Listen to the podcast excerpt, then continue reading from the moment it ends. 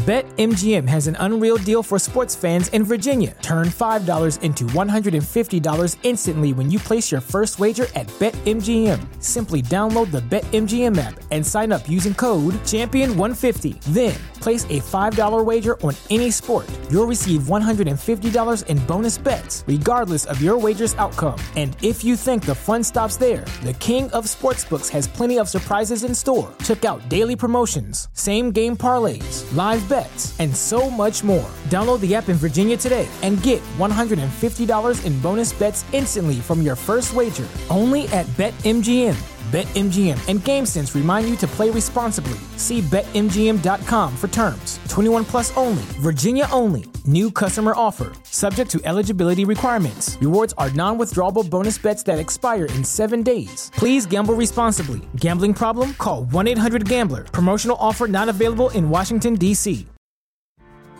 Spending some time reconnecting with nature this summer? Here's a camping hack from LL Bean to make your next trip the best yet. When putting together your gear, wrap a piece of duct tape around your water bottle. It's barely noticeable, but if another piece of gear breaks or tears, pull off your tape to make a quick patch or repair. For more camping hacks, visit youtube.com slash llbean. LL Bean. Be an outsider.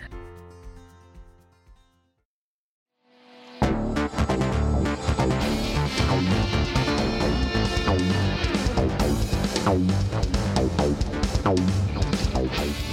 everyone to the Take It Home podcast. I'm your host John LaRocca, and it's a very special episode today. I'll be looking back at WrestleMania 5. This was the first WrestleMania I watched live on pay-per-view.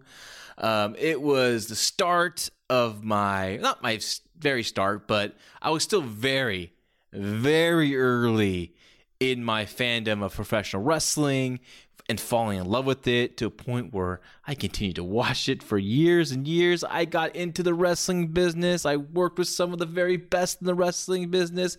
I'm still talking about wrestling on a podcast. Oh man, wrestling is my blood. I love it so much. And I fell in love with it back in 1988. I fell in love with it to when I watched the WWF. I fell in love watching the mega powers and their rise in 1988 and i fell in love or i was kind of crushed when the mega powers exploded which led to wrestlemania 5 the world champion wwf world champion macho man randy savage defending the title against hulk hogan in a mega main event on a wrestlemania pay-per-view. I was super excited about this. Of course when now, usually when you listen to this, you're probably like, wait, John Rocket, you're not talking about uh, obscure indie or international promotion. Um, no, that you know, this week on the Fight Game Media podcast, all our shows have been covering, have been WrestleMania themed, uh, taking uh, what's been happening all week leading into WrestleMania. Um, our even our AEW podcast, The Boom, uh, they're talking about Ring of Honor wrestling that's ha- that's happening on WrestleMania weekend. Um, so it's a rest it's WrestleMania theme all week. It's been a lot of fun. All, our whole team has been working overtime. Has people been jumping on other different shows. Uh, Mike Gilbert has been the MVP of this of this uh, this week, just jumping on various different podcasts within our network. And when uh, a few weeks ago, Gary Gonzalez, the owner of Fight Game Media Podcast or Fight Game Media Network, excuse me, Gary, don't don't don't don't uh, don't take my pay away there. Um, he he told me like, hey, you know, we're everyone's doing it like a WrestleMania theme. How would you like to do a retro WrestleMania look back at? And I'm like, sure, I want to do WrestleMania five because that was my first live WrestleMania that I watched, and so and then I just you know, prepping for this podcast and, and, thinking about back when I watched this podcast, just brought back so many great memories. I just can't wait to share them all with you and talk about those um, experience when I watched it. And so I'm like I said, super pumped. Um, even on our fight game media podcast on our Patreon, which is only five dollars a month.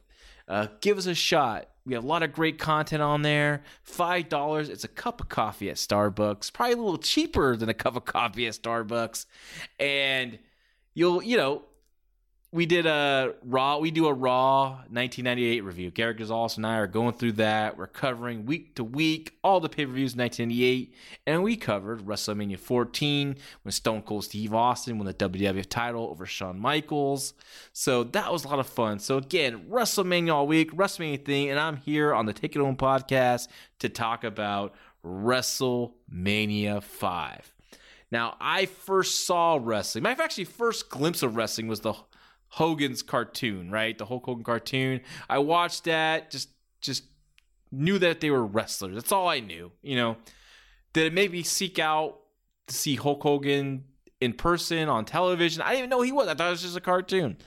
I ended up, and then I got the someone bought it when I was a kid. They they you know I got a bunch of coloring books, and one was the Hogan um, cartoon coloring book, and I wish I saved that you know, for my collection of of memorabilia that I have of of wrestling, a lot of old school stuff, and um, I wish I had that still to this day, but I don't. Um, but that was, you know, that's what I remember. And then I remember, you know, finally seeing my first live, you know, wrestling match on television, and it was sometime in 1987 because it was the uh, Killer Bees. We're talking about challenging the Hart Foundation for the titles, the tag team titles, and that, of course, that was in 1997. I didn't. I never really gone back and looked at when they did a house show run with the, between those two teams, but uh, it'd be kind of that's when I first saw it. I, I was like, "Whoa, what is this? These what are these guys fighting in this boxing ring? I didn't know it was a wrestling ring at the time. I thought it was a boxing ring, and these guys are fighting. There's no gloves, and they're punching, they're kicking, they're slamming each other. And I'm just yelling at my dad, Dad, come here, check this out. Look what these guys are doing. They're they're beating each other up. And he's like, Oh, it's wrestling and it's fake. and I was like, Oh, really? It's fake? Oh yeah, they plan it out in the BGAC and they go out there. Blah, blah, blah. You know what a lot of people just say about wrestling, and and I was like, Oh, okay. And you know, so I kind of was almost like disappointed knowing he wasn't real, right? But I thought it was still kind of cool. But my focus at time was baseball. I wanted to play baseball. I wanted to, I love the Giants. I still love the Giants. I wanted to be a second baseman for the Giants. I was focused on Little League. And then my uh, my best friend growing up, his name is Chad Ing. He's like, hey, you, you ever watch wrestling? I'm like, oh, it's not fake. He's like, yeah, but it's fun. I'm like, yeah, it was kind of fun I saw it. And so he l- just watched the Survivor Series, um, 1988, and he was like, "Do you want to borrow the tape?" I'm like, "Sure." I took that tape at home and I watched it, and I watched it again, and I watched it again, and I watched it again, and I watched it again, and I gave it back to him, and I took it back to watch it again, and I don't think I ever gave it back to him at that point. And then we watched the Royal Rumble. I, I, watched it after he watched it. He had the, the black box. I had it before I did. And he had the cable black box. So he's getting all this stuff. And so he taped the Rumble, watched it, let me borrow it. And again, I watched it and watched it and watched it and watched it. Um, and I, I didn't know for sure I never gave him back that, that tape. And then he invited me over for uh, NWA Chi Town Rumble uh, to watch it the next day. He watched it live again. He's like, I have I watched this show. I'm like, he says, it's NWA Chi Town Rumble. I was like, what is that? He's like, it's like WWF, but more real. I'm like, what? More real? I'm in. So I watched that, saw Flair Steamboat. It wasn't as big of a production as a WWF was, but I still liked it. Um, I saw Lex Luger for the very first time and I was just blown away by this guy. He looked like a Greek god. He's press slamming this huge giant Texan, which is Barry Windham, over his head multiple times in this match. He even Lex Luger loses. Oh no, he wins this match. He wins the U.S. title in this match. I'm like, this guy is great. I gotta watch more NWA, but I still was like, because WWF was my first experience. I was still like a WWF guy. And then um, growing up at the time too, I, had a, another very close friend. Um, his name is Billy Cadilla, um, my Italian brother, and we would always play all the time. I would go go to his house, and we would play. I would just like. I can't imagine my kids doing this now because it's like it's just scary to think about. I just get my bike and just go blocks to his house and and uh, and we'd play all day. And I started talking about wrestling, and I think and I remember him him getting into wrestling too for a while, and I remember like showed him wrestling magazines, and all of a sudden like he got a subscription to WWF magazine. I was so jealous, but I used to love going over to the Cadia family house. Uh, John and Denise, Billy's parents, were just oh, beautiful people. Um, they always treated me like a like a son. Um, I just felt like it just felt home to me. You know, it just it, and I enjoy just going over there and and playing and you know they had this beautiful house, this huge house. It is directly across the street from our elementary school, and is and our elementary school is close to a, a hill, a big a big hill, and um and it was this house was three stories, uh, like a basement, a, a, a lower basement, which ended up being like the playroom or the video game room, uh, where we go there play our Nintendo, the very first Nintendo, and play all those games. And then of course you had the family room and the bedrooms, and uh, you know that was the family room was one story. Then you go upstairs to the second story, all the bedrooms. I mean, I think spending the night over there was just a blast. They had this awesome pool and spa. And again, John and Denise were just like they just treated me like family. And I always appreciate them for that. And I always will love them for that. And, you know, Billy was a really good friend and we talked wrestling and sports and everything under the sun and you know it was just a, you know just great as everyone has when they're young just great childhood memories. And you know and i remember wrestlemania was was coming and you know the mega powers exploded. The macho man was jealous at hogan because he said he had lust in the eyes for elizabeth. And so we're like pumped for wrestlemania and billy uh, I don't think the black box did, or they ordered the, or they ordered, uh, or they or they ordered the pay per view, whatever. You know, they he got it on their very big, uh, uh, TV. That is huge TV, and I remember being so excited. I mean, for weeks leading to this match, we talked about who we think would win. It would be Macho Man, it would be Hogan. Like it was a big debate, and of course, you know, back then it was like all about the good guys beating the bad guys, and Macho was a bad guy now, so we want Hulk Hogan to win the title. Um, so I just remember like it was just us two watching it. Um, I think his dad came in and checked it out every once in a while.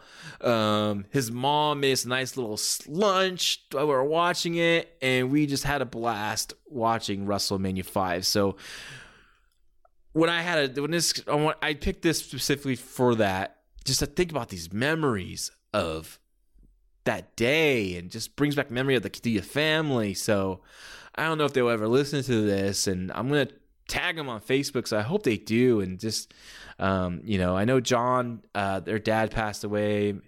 Um, sorry, he passed away, and and um, you know, of course, I lost contact with them for a very long time. So we reconnected uh, Billy and I reconnected on Facebook, and um, then I, I remember friend requested his mom. I saw his mom on there, and and um, you know, so I see their post, and, and, you know, everyone's doing well, and you know, so I just want to say, you know, thanks for everything, you know, growing up and and uh, making me feel part of the family, and just and be a part of some many just great memories as a kid. Um, so so yeah, I really wanted to say that, and so it leads me to WrestleMania 5. This is April 2nd, 1989, a day I will never forget. Location, the Trump Plaza Hotel. It's really weird to see, you know, Donald Trump on my screen and during this uh, show. It just, it just, I, I don't know. It just, it's, it's just so weird now looking back. But of course, Atlantic City, New Jersey is where it was located at. And the play by team was the, the, the legendary team of Gorilla Monsoon and Jesse Ventura. Though I end up more liking uh, Monsoon and Bobby the Brain more, but you know, Ventura, Monsoon, you know, legendary, right? Backstage interview was Mean Gene Okerlund. Rockin' Robin, the WWF Women's Champion, didn't have a match at WrestleMania Five. They couldn't, you know, they couldn't fit her in a, a match. You know, they had, they had, they had too much going on. They had 14 matches on this card. She sang the national anthem. Um, I totally forgot about that till I till I you know watch this again. They had Run DMC there. They had uh, of course, Morton Downey Jr. was a celebrity then, and he and he ended up uh, doing the Piper's Pit, which we'll talk about soon. So let's get into this card. I'm going to talk about the matches, not in great detail, but just my overall thoughts of rewatching them. Um, and I'm also going to give you the Wrestling Observer, Dave Meltzer's star rating. And of course, everyone knows Dave Meltzer is a good friend of mine, and I love the just jousting about the star ratings, especially lately. He's getting a little crazy with them.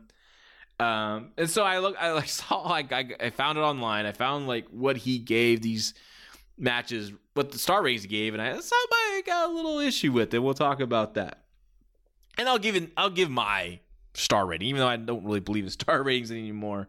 But I'll give my comparison. So the opening match was King Haku with Bob the Brain Heenan as his manager versus Hercules. Um, this match was a was a good match. It only went six minutes and five seconds, uh, 50, 57 seconds.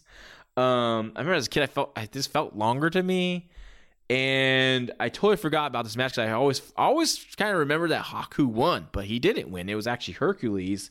Uh, knowing that the shorter time Hawk, uh, you know, Haku attacks Hercules right away when Hercules taking that big chain that he used to his trademark chain he to bring to the ring. So Haku jump started the match, attacked him from behind. Uh, but you know, Hercules turns the tables, quickly gets the upper hand. Um, but for some reason, Hercules just I don't know why he, they thought this is a great idea. You know, what if I just, you know, as I'm on offense, I just get annoyed with Bobby Heenan, who's doing nothing at ringside other than just being out there, and and they do have previous history because um, if you remember, Bobby Heenan was used to be a manager of Hercules. He tried to sell Hercules to Ted DiBiase, tried to sell DiBiase his own personal slave. My gosh, 1988. Um, and and so he just like jumps out of the ring, even though he's on offense, go chase after Bobby Heenan. And of course, Haku follows him and attacks him. That's what starts the heat. Haku hit that awesome backbreaker that he does. I love that backbreaker. It's just an awesome move. And what I remember was my favorite part, spot of the match. Hercules, when he starts getting back on the advantage, he goes to the top. He's making his big comeback, the clotheslines, you know, this is traditional comeback. He goes to the top rope, which is very uncharacteristic of him. And he comes off the top rope, and, and Haku hits that savate kick. Boom. And I thought that was a finish for so long for years. I always remember, thought that that was a finish.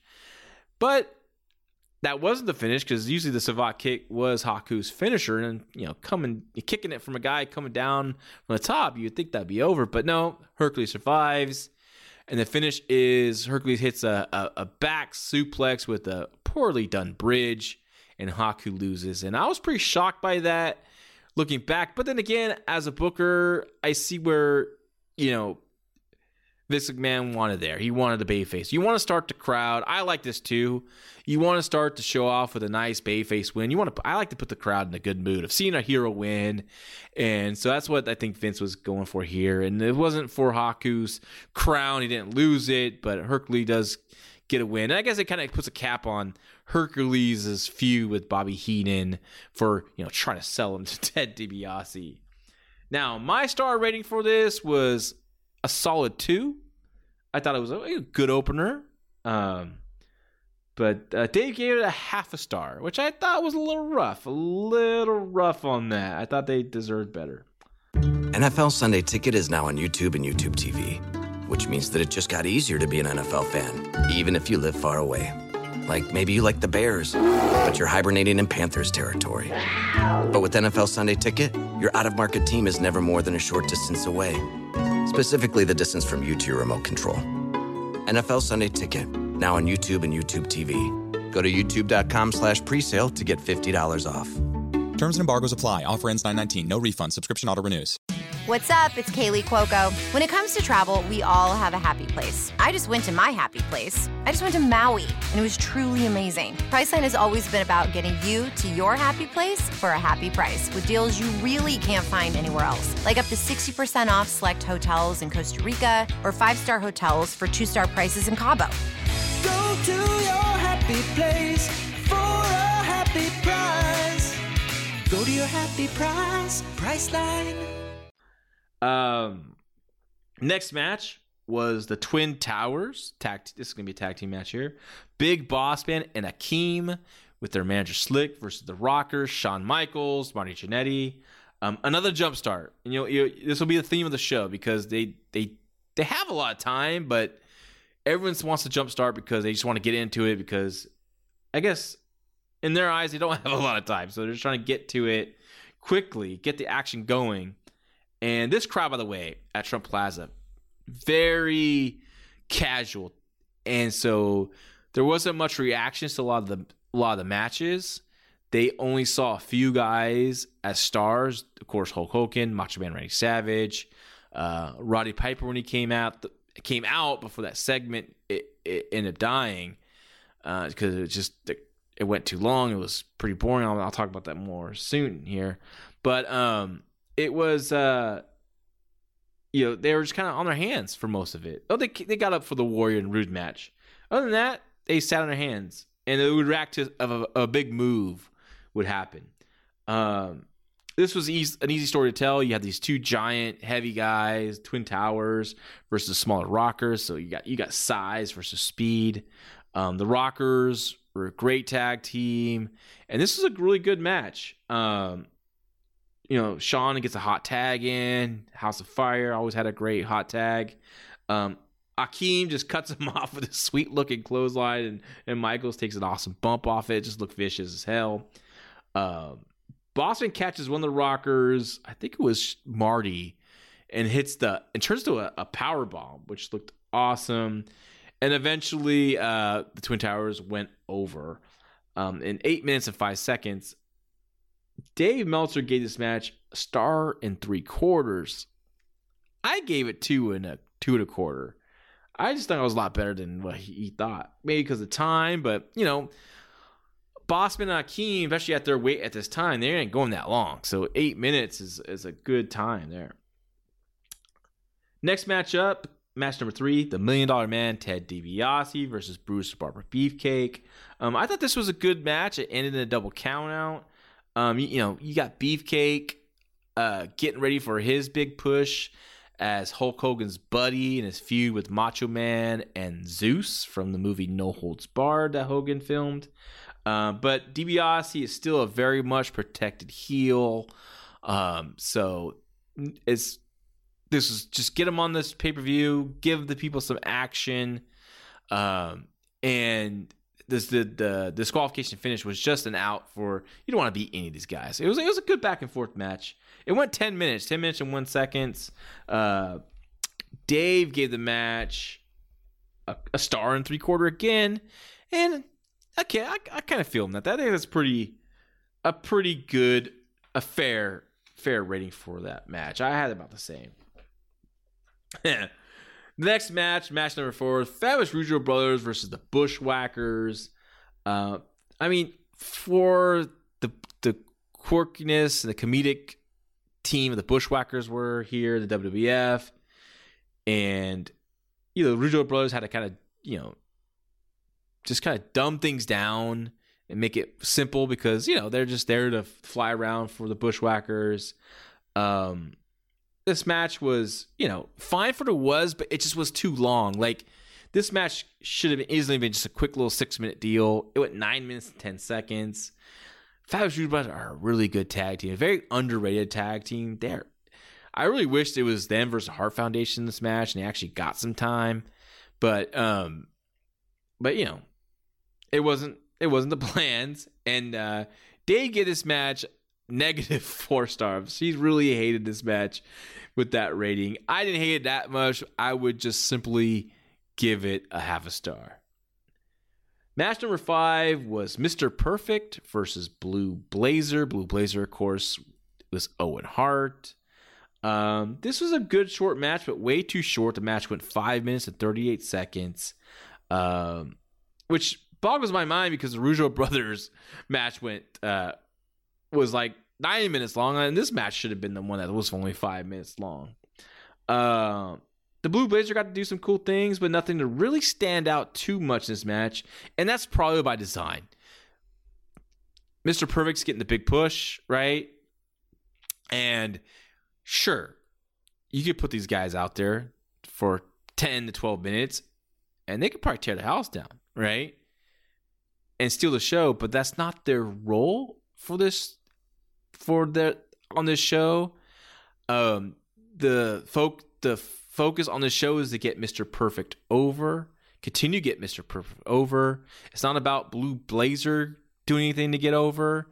Um, so it was designed not to be this, you know, high spot match, all action match, legendary match that you we know that because you guys are such tremendous workers that they could have had this match that we all talk about for years, but it's just not in the cards. And a lot of people don't understand that when they about booking. They think booking, oh, why, you know, they should have got 12 minutes. But, you know, you're trying to get someone over if, you know, Blue Blazer, I liked Blue Blazer as a kid. You know, the fly flying stuff. I loved the high flying stuff as a kid. And he's excited he was exciting, but he also didn't win much, right? He won he won early, you know, matches over enhancement talent, but he was never winning matches against the the top guys, right? If he was, it was like the Brooklyn Brawlers of the world or the, or the Mike Sharps of the world. He wasn't beating many of the of the of the top heels. So if you have a guy like Mr. Perfect, and this is the psychology of it, you have a guy like Mr. Perfect who you're pushing as a, a future top star, and he's on his way up to being that. If he goes toe to toe with a guy that can't win matches against upper echelon guys, that only takes down Mr. Perfect, right? So you're building up Mr. Perfect. So someone has to get beat and someone has to get beat convincingly for someone to get over. And that's what will happen here. And so Dave gave this match two stars and a quarter, I think, because he does like Owen Hart a lot. And I don't know, it was that good. Um, to me, I, I, would give it a I would give it a star and three quarter because it it actually maybe a solid two because they accomplished the goal of what they wanted here. And I think as a viewer, if okay, if you're not, you know, a a guy that's reading a dirt sheet and you know about the, the work rates and all that kind of stuff, if you're just a casual fan, you're you're just seeing, hey, Mr. Perfect, just beat that guy and beat him convincingly. So that gets him over. Match number six was for the WF Tag Team titles. It was the Tag Team Champions Demolition defending their titles against the Powers of Pain and Mr. Fuji in a three on two handicap match.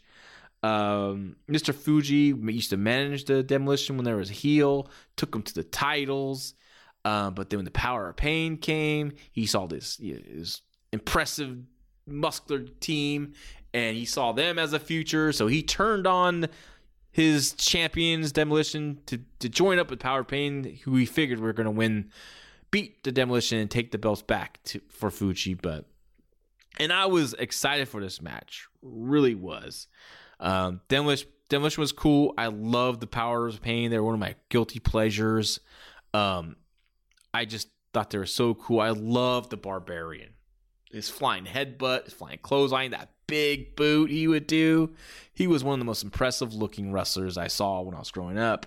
So I always had a, a love for the Barbarian and everything he did, all the way through to the powers of pain. Uh, sorry, to the faces of fear in WCW. Um, though I like like I like both teams, this was really a slow and lumbering match between two powerful teams. That's what you're gonna get. I mean, if you're expecting a high paced, fast match, it's not this guy these guys' style. Um it wasn't a bad match, it just lacked energy. Um the casual Trump Plaza crowd just just did not care, right? Demolition was not over to them. Just coming out they were, but like that's it and as once the bell rang, they were just you know sitting on their hands. There wasn't, like I said, it wasn't too much energy and excitement. Uh, just you don't have to do a bunch of million spots, but they could have done some more high impact stuff, power, more power slams, um, more bigger, you know, clotheslines, you know, stuff like that to kind of get the people up. Um, Mr. Fuji uh, who's in the match, who's a former wrestler, but he's been a manager for so long, and he, can, he looks older here. He's he's, he's, an older guy, he's been through the wars, but even though he's a former three-time WWF Tag Team Champion, which Jesse Ventura points out, he gets in the ring, takes out his ceremonious salt, throws it at uh, Smash, but ends up hitting the Warlord in the eyes, and uh, Demolition get hit, Fuji up into their finisher. There's the demolition decapitation, which is a cool move. Um, you know, just a second rope elbow from the from the second rope as Smash held him in the backbreaker position, his opponent in the backbreaker position. Always looked cool. When I was managing my first team that I managed, um, the Mafia, Vanessa Marker and Chris Coleone, um, that was our finisher. we called it the Dastardly Deed. Um, so this match was eight minutes twenty seconds. Um, I didn't have a problem with the time. Um, it probably should have been a little shorter just because of what they put out there. Dave gave it a dud, which is just a really bad match. Um, I will give it a star. That's that's. I'm not gonna be. I'm not gonna call it a dud. Now, this next match uh, was match number seven. Dino Bravo versus with his manager Frenchie Martin versus Ron Garvin. Uh, before the match, they had announced a you know a return to the WWF. Jimmy Superfly Snuka, who was a major star in the early '80s, has returned. Um, I remember like just reading him about the, in the magazines, so I was excited to see Jimmy Snuka back in WWF. Um, this was a very short match. Again, another jump start. Bravo attacked Garvin, who tried to throw his trademark towel. Um, into the to the fans as a souvenir. So Bravo attacks him from behind. Uh, Garvin got a little uh, a little offense here, a little bit of a comeback. Uh, Bravo, he got to, he was doing his ten punches in the corner, but Bravo end up reversing into an inverted atomic drop. A very underrated move, a very forgotten move. The atomic drop, uh, the traditional way to do it, and uh, you know, you're hitting the guy in the in the in the tailbone as he's facing outwards, but the inverted is he's the wrestler's facing inwards to you, and I just think that move could be still get a great reaction. Should be used today, um, but it's one of those moves that just is forgotten about. You know, Bravo hits that the the the inverted atomic drop, and then he hits his just trademark side suplex finisher, which I loved.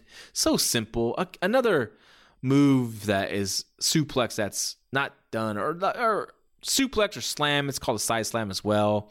Um, done here and there, but no one's using it as a finisher. I, love, I miss the days of the 80s and 90s when finishers were so simple. Now you got guys in matches and gals in matches doing like, you know, five or six finishers and they don't they don't beat anyone. Um, after the match, Ron Garvin uh, got his heat back by beating up the manager, Frenchie Martin, and give him the old Garvin stomp where he stomps every little uh, part of the his opponent's body. Uh, this match was only three minutes and six seconds, like a, a, win, a, a quick, short get over match for Dino Bravo. Um, and this match was a dud by uh, Meltzer as well. I I want to call it a dud. It was it was it it accomplished its its goal, and that goal was to give Dino Bravo a, a, a decisive win over Ron Garvin, who, you know, even though wasn't pushed as a world former world champion on WWF because it was he won the NWA world title, but you know, he still wasn't he still was protected a little bit, and this was um, this was. You know, he just got off that. Ron Garvin just got off that feud with Ron Garvin, which he won. Sorry, that Ron Garvin got that off that feud with Greg Valentine, which he just won at the Royal at the. Oh, excuse me. That no, I'm way off my time frame. Excuse me. Ron Garvin still new, and he was still featured on television, and he was getting wins over enhancement talent, but he had a little edge to him, and so this was a, a, big win for Ron uh, for Dino Bravo. Excuse me, uh, but Dave thought it was a dud. He was not happy with this show, as you can see. And uh, as I flip the page here, I, I, took, I took notes, man. I do, I got the notes down. Match number eight was the Brainbusters, Arn Anderson and Tully Blanchard versus the reuniting of the Strike Force. Uh, the story was uh, Rick Martel got hurt in a match with Demolition in 1988. He took some time off and he returned. I believe he, I believe Rick Martel. The story was he took time off to take care of uh, his wife who was ill, I believe. So, um, so he's back, and this was a good match. It had a good story. Um, like I said, this was Strikeforce first match back as a team. Um, Early on, Strikeforce had a miscommunication where Tito Santana hit Rick Martel with his flying forearm when he was trying to hit, I believe it was Arn Anderson, but Santana hit Martel. Um, and the Buster, the Busters end up taking over on Santana there. Uh, when Santana tried to make the tag to Martel, Martel, who was still selling this forearm shot from Mar- from Santana, he just jumps down and says, "The hell with this! I'm done with this." And he walks out on Santana. And Santana's lone two on one against the Arn Anderson, Tully Blanchard, puts up a little fight, but eventually the Busters get the advantage and hit a one of the most beautiful spike pile drivers. Oh, that that just looked awesome. I remember rewatching that multiple times back then because it, it, was just like I'm like, how does he not? How is he not dead after that? Right. Um, of course, this is started Martel's heel turn. He ends up becoming the model, which he became famous for. But uh, one of the what a really great wrestler Rick Martel was. And he's one of the guys I always mention to young wrestlers to watch because either as a babyface or a heel, he's tremendous and one to definitely study if you're a young worker. This match went nine minutes and 17 seconds. I don't think it needed to be that long. I think they could have got to the point quicker. Um, Dave gave this match two and a half stars. Um, it was good, but I wouldn't give it two and a half stars. I would give it another solid two. It was another solid two. Next thing on the show was the Roddy Piper's return for his Piper's Pit with Brother Love, who's of course Bruce Prichard, and Morton Downey Jr. Morton Downey Jr. was a shock talk host um, that had a you know fame in like 88, 89 ish, and it kind of soon fizzled out after that. Um, so he was on the tail end of his popularity here um, in uh, 1989. And first, Roddy Piper just makes fun of Brother Love, who's like this evangelist, you know, you know, stealing money. Um, was it Rick Baker or, you know, yeah, he's trying to, you know, play off that. He has this red face. My dad loved Brother Love. He just got a kick out of him. He thought he was hilarious. My dad, yeah, my dad used to always make fun of me about Undertaker and Paul Bearer, but Brother Love he just thought it was a was a riot. Go figure. Um, he used to love I love you, and I got a kick at it too. So Piper runs off Prichard. You know, Prichard's out there the kilt and making fun of uh, Piper, and Piper ends up taking off Prichard's kilt, and all he has under there was just red underwear, and he runs up. It was. Probably thought it was funny back then, you know, in their minds, but it, it just didn't didn't work. Morton Downey Jr., his gimmick was he'd always say, Zip it was his tagline. He'd be he'd be known when he's talking to guests. He'd be smoke chain smoking during the show, right? Um, he died of of uh, cancer from uh, lung cancer, I believe, and you know he became once he got diagnosed with cancer, he became an activist. You know, um, he was definitely against smoking at the time, but you know a little too late with the smoking and finally caught up to him. Uh, but anyways, Morton Jr. is being obnoxious. He's blowing smoke in Piper's face, and Piper is just warning him, "Don't do that again. Don't do that again. You do it one more time, I'm to do something about it." And finally, he does it one one too much, one too many times to to Roddy Piper. Blows the smoke in his face. Piper, he thinks he's just to destroy him, but you know, he's not to just punch out the celebrity. So he goes, you know what, you know ah, you know give me one of those cigarettes. And so, you know, Morton Downey Jr. turns his back, starts lighting a cigarette, gets it ready for him. Piper has a fire extinguisher underneath one of the uh, the stools that has like a drape over it so you can see what's under it. And he douses Morton Downey Jr. with the fire hydrant. And that was the best part of it, but it just took forever to get there and it just dragged. And, you know, Piper looked rusty. He was good, but you, you tell, I think if he had someone else, someone better to play off of um, than Morton Downey Jr., I think it would have been a, a really good segment. But and shorter too. It just went too long. And this show had like 14 matches, so you don't need these long segments. Uh, the next match was. I couldn't believe the length it had. Nine minutes and 44 seconds. It was Jake Roberts versus Andre the Giant.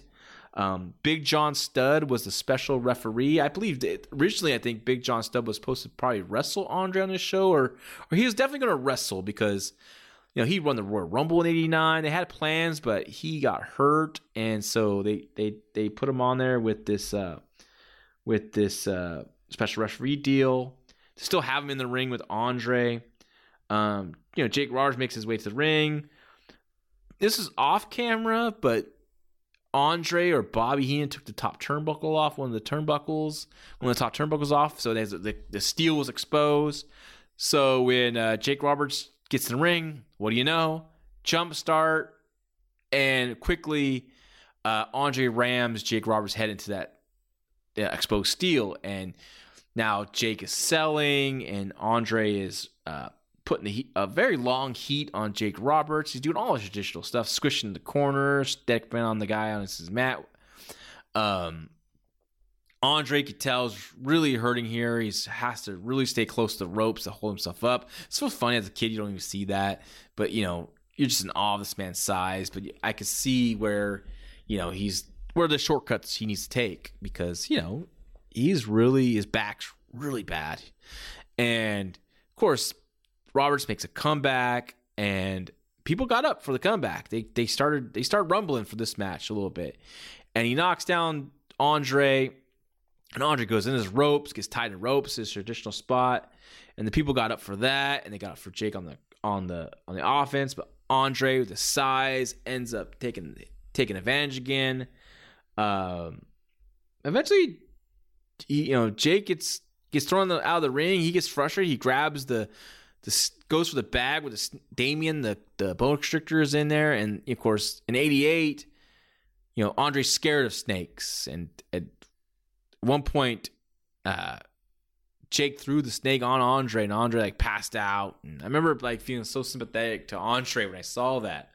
Um, I felt bad for him, like this that's being mean, Jake Roberts. But uh, so he goes for the bag, but a million dollar man comes down and you know he's a close associate to Andre Giant and he takes a bag from Jake Roberts and starts walking walking back up to the stairs to the you know, get out of there take the take Damien away from Jake Roberts but Jake Roberts follows him Jake gets the bag uh, the bag and the snake back but in the ring Andre and and John Studd have words and Andre attacks John starts choking him but then Jake Roberts comes out and throws in the uh, throws in the snake.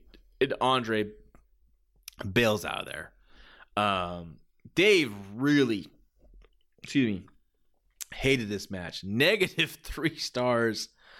I don't think so. I I thought it was very entertaining and what we we expect Andre the Giant to do. Like he did everything he could do, everything he could still do very well. He did it, and Jake was a great seller people were up for the comeback. You know, I'm not saying it's a classic, but I'd give it a good two stars for sure. Uh, but still, nine minutes and 44 seconds, way too long. Way too long. Um, definitely could have been kept around six minutes to get all this done. It could have been, you know, you know, this match, this show went over three hours, which I didn't realize. I thought all WF pay per views back then were just three hours, but this went over three hours. Match number 10. Can you believe it? Hart Foundation, Bret Hart and Jim the Anvil Neidhart versus the Honky Tonk Man and Greg Valentine. Honky Tonk Man and Greg Valentine are not rhythm and blues yet. They're, you know, Greg Valentine hasn't uh, jet blacked his hair and looked like Roy Orbison. Um, this was a, it was a, you know, good match.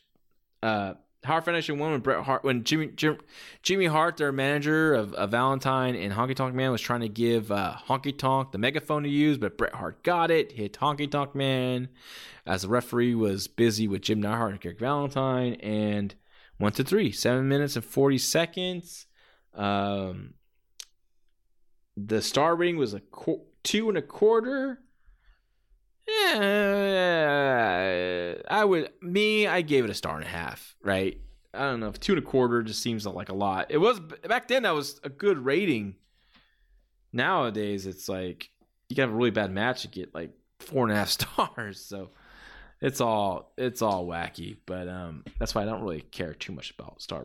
A very important match, a very historic match for the uh, short. Uh, career on top is a peak, short peak for the Ultimate Warrior. It was Ultimate Warrior who's the Intercontinental Champion defending against Rick Rude. Um, Rick Rude wins the, the Intercontinental with, with Bobby Heenan pulling the leg as Rude was suplexing Rude uh, back.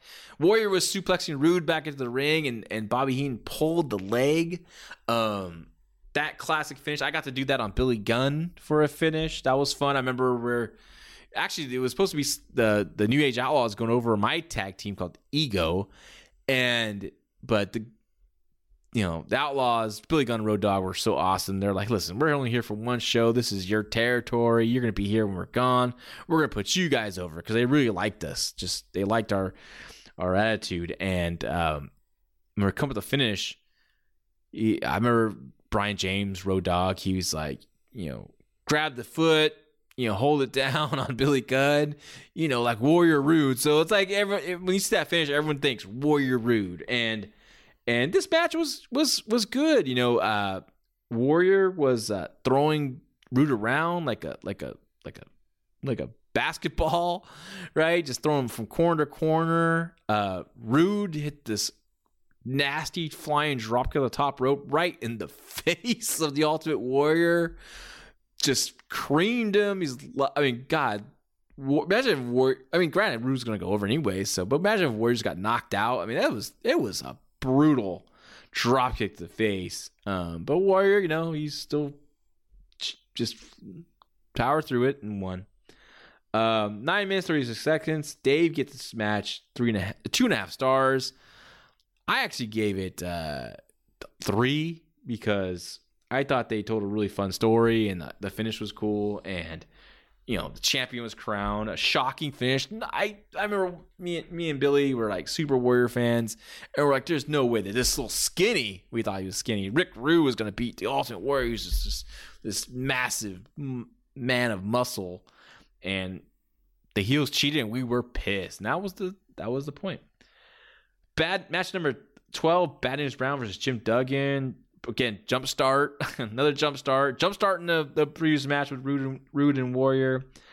Uh, just a more just heat on Duggan, quick comeback.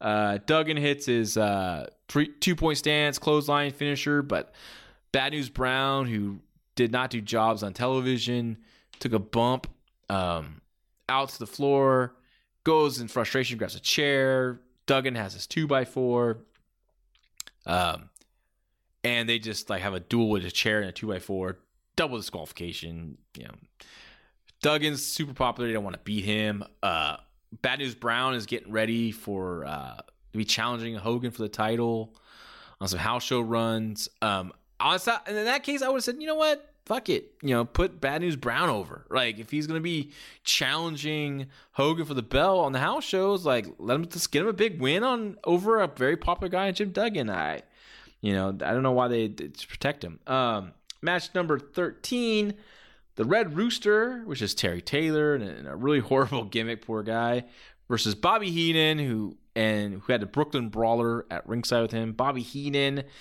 managed Terry Taylor when he came in and gave him the gimmick Red Rooster. He was going to take a guy from nothing and make him a star. He's going to give him a really bad name like the Red Rooster and prove that he's such a great manager. He's going to get a guy named Red Rooster over.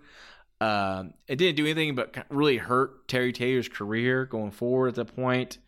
Uh, he didn't, you know, they end up he never get, kept getting so frustrated to Red Rooster. He and the and was uh, you know verbally abusing him and finally got physical with him and, and Red Rooster lost his lost his shit and finally beat the hell out of Bobby Heenan, which led to this match.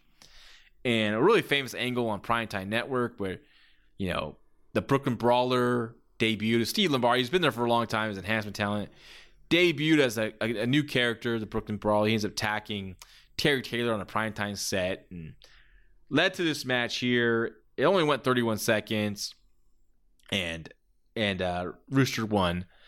Um, but after the match, the brawler attacked Red Rooster, and so that, that set up just future matches on the house show loop um, between those two.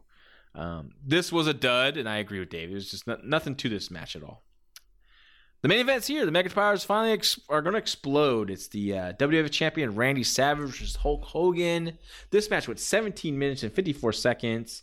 Um, I thought it was a really good match. Uh, I thought Savage was awesome here. Hogan was really good.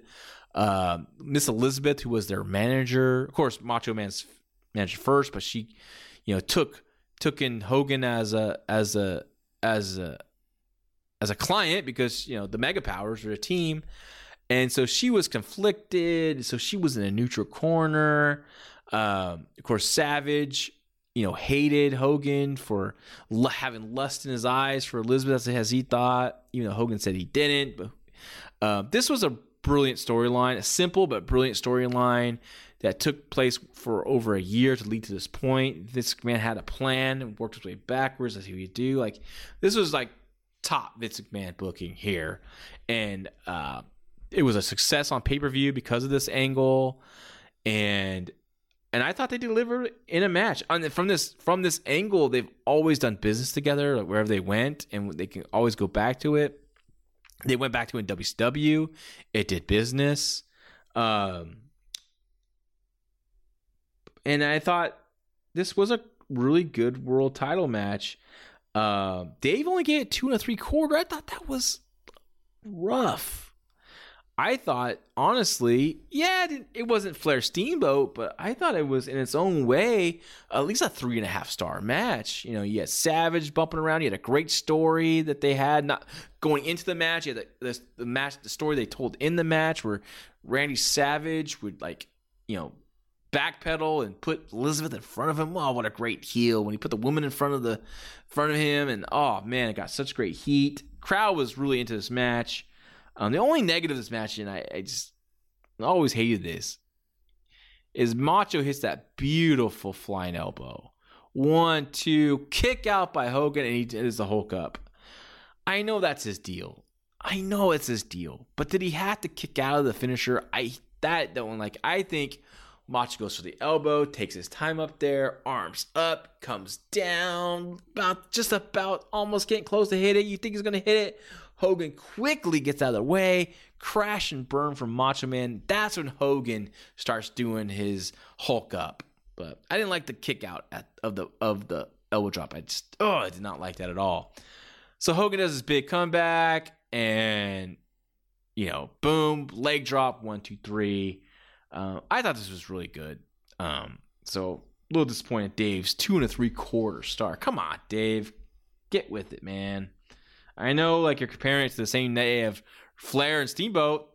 You know, 58 minute match that happened, two out of three fall match that happened on the Clash Champions on free television that same night. Um, yeah, if you're comparing that, yeah, I can see, but on its own, you know, don't compare it to what you saw earlier. Compare it to what they're doing here. You, you, you rate what they're doing here, and I thought they had a really good match. And you know, I think three and a half stars is a really great rating. Nowadays, it's like, oh, it's not that much. Like, no, that's a, that was a great rating when rating these stars really did mean something. So, um, it was fun to look back. Fun to look back at this pay per view. Um, at my first WrestleMania that I watched live on pay per view. Fun to think about the great memories of the Khedivah family. So I hope you enjoyed this special Take It Home podcast. As you see in my voice, I'm just so energetic because I just, you know, talk about a time when I was just like I just was falling in love with professional wrestling. That's still there today, as I'm you know doing a podcast now and still involved, still helping talent get booked on shows, still doing all that kind of stuff. So, thanks for listening. I hope you enjoyed it. Uh, and give me your thoughts on WrestleMania 5. What's your favorite memory of WrestleMania 5? I would love to hear them. So find me on Twitter at LaRoccaJL.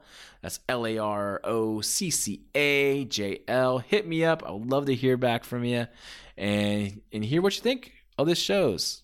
Everyone have fun as you watch WrestleMania this weekend. I hope they put on a great show, and I hope you have a great time watching it. Take care. BetMGM has an unreal deal for sports fans in Virginia. Turn $5 into $150 instantly when you place your first wager at BetMGM. Simply download the BetMGM app and sign up using code Champion150. Then place a $5 wager on any sport. You'll receive $150 in bonus bets, regardless of your wager's outcome. And if you think the fun stops there, the King of Sportsbooks has plenty of surprises in store. Check out daily promotions, same game parlays, live bets, and so much more. Download the app in Virginia today and get $150 in bonus bets instantly from your first wager only at BetMGM. BetMGM and GameSense remind you to play responsibly. See BetMGM.com for terms. 21 plus only, Virginia only. New customer offer, subject to eligibility requirements. Rewards are non withdrawable bonus bets that expire in seven days. Please gamble responsibly. Gambling problem? Call 1 800 Gambler. Promotional offer not available in Washington, D.C.